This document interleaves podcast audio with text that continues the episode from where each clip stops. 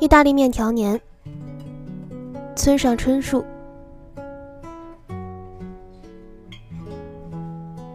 一九七一年是意大利面条年。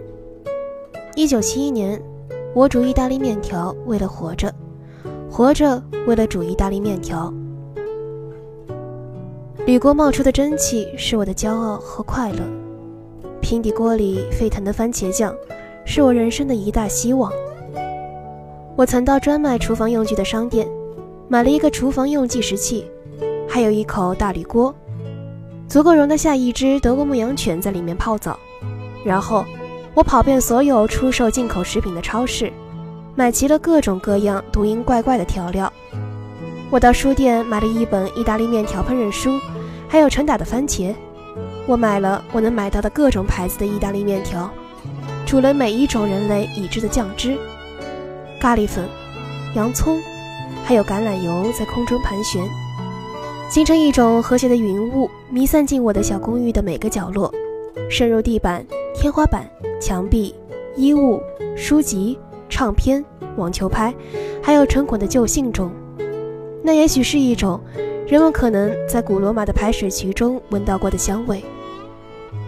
这个故事发生在意大利面条年，公元一九七一年。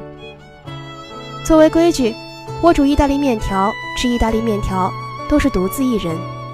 我确信，意大利面条是一种最适合一个人享用的餐食。我真的无法解释为什么有那种感觉，那种感觉就是在那儿。我总是一边喝茶一边吃着我的意大利面条，还有一种简单的莴苣黄瓜沙拉。我已经确保两样蔬菜都备了很多。我把一切整洁地放在餐桌上。然后悠然享用一餐，一边吃一边看看报纸。从周日到周六，一个意大利面条日接着另一个意大利面条日，每个新的星期日开启全新的一个意大利面条周。每当我坐在一盘意大利面条前，尤其是下午的雨后，我有一种清晰的感觉：什么人就要敲我的房门。想象中即将来访的人每次都不同。有时是一个陌生人，有时是一个认识的人。一次是那个我高中约会过的长腿女孩，一次是我自己，来自几年前的自己前来拜访，还有一次是 William Holden，臂弯里挽着 Jennifer Jones。William Holden，这些人当中没有一个，尽管实际闯入我的公寓，他们只是徘徊在门外，不敲门，犹如记忆的碎片。然后溜走了。春天、夏天还有秋天，我煮了过去，好像煮意大利面条是我的一种报复，像一个孤独的、随意抛弃情人的女孩，将旧情书扔进火炉。我一捆接一捆地将意大利面条扔进锅中，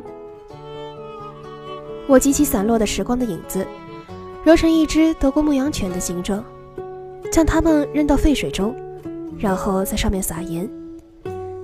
然后我在锅边徘徊，超大号的筷子在手中，等着计时器那哀婉的铃声。意大利面条捆是诡计多端的，我不能让它离开我的视线。如果我转身，它们可能会溜到锅边，消失在夜色之中，就像热带丛林等着将彩蝶吞进永恒的时间里去。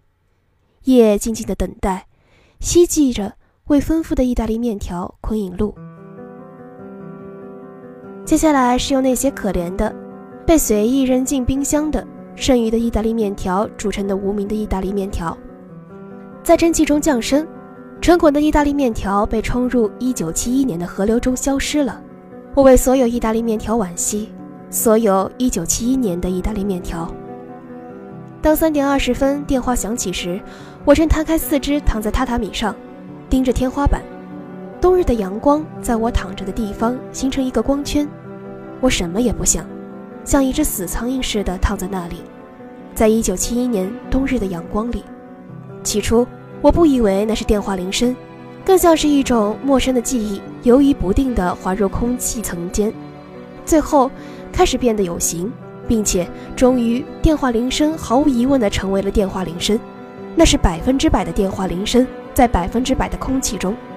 依旧伸着四肢，我勾到电话，拿起听筒。电话的另一端是一个女孩，是那么的模糊不清。到了四点半，她可能会完全消失。她是我一个朋友的前女友，机缘让他们到一起。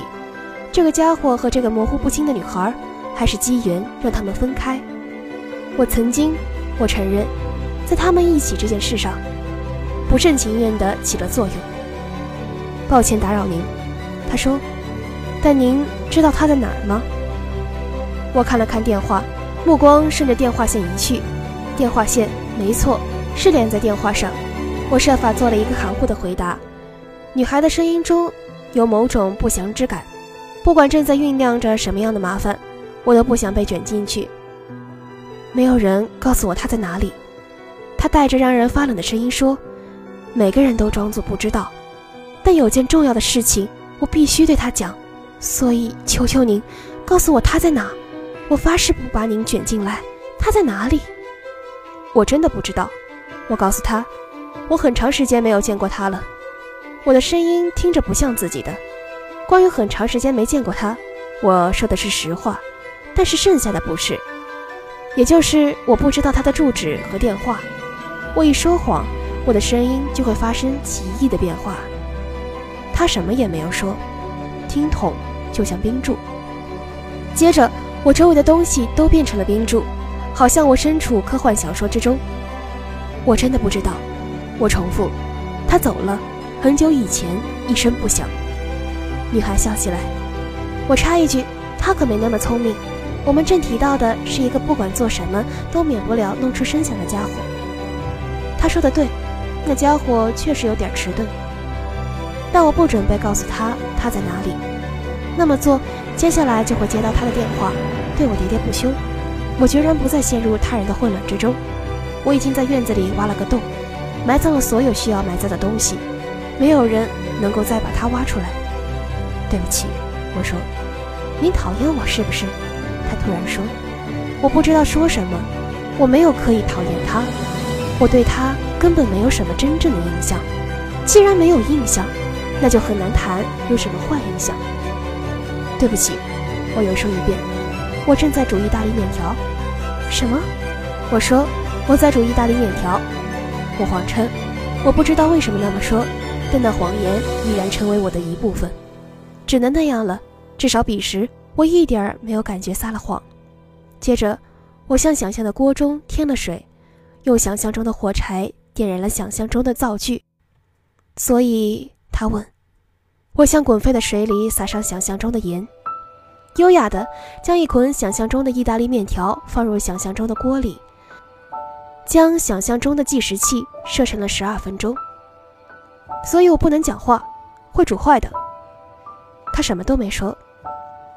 真的对不起，煮意大利面条是个精细的操作。女孩沉默，手中的听筒又开始结冻。过会儿再来好吗？我急忙加了句：“因为您煮意大利面条煮了一半。”“是呀。”“您给别人煮还是自己吃？”“我自己吃。”我说。他屏住气，好一会儿，然后慢慢呼出：“您实在是不了解，但我真的有困难，我不知道怎么办。对不起，我帮不了您。”我说。“涉及到一笔钱，还……我知道，他欠我钱。”他说。我借给他一笔钱，本不该借的，但我不能。我静了一分钟，我的思绪趋向意大利面条。对不起，我说，意大利面条还煮着呢，所以。他无奈地笑了笑。再见，他说，替我问候您的意大利面条，希望煮得好好的。再见，我说，放下电话，地板上的光圈已然移动了好几个厘米。我又躺在那光圈里，接着盯着天花板，想着那在沸水中不停翻滚，却永远不可能煮好的意大利面条，真是让人悲哀、悲哀的一件事。现在我后悔了，有点儿，什么也没有告诉那女孩。也许我应该告诉她，我的意思是，她的前男友不是那么实实在在，一个自以为有艺术天分、空有其表的家伙，没有人相信的大画家。他听着好像他真的为钱所困，而且不管怎样，欠钱总得归还。有时候我想那女孩怎么样了？那想法总是在我面对盘里的意大利面条发散出的蒸汽时跳到我的头脑中。他挂断电话后，是否永远消失了，被吸进下午四点三十分的阴影中了？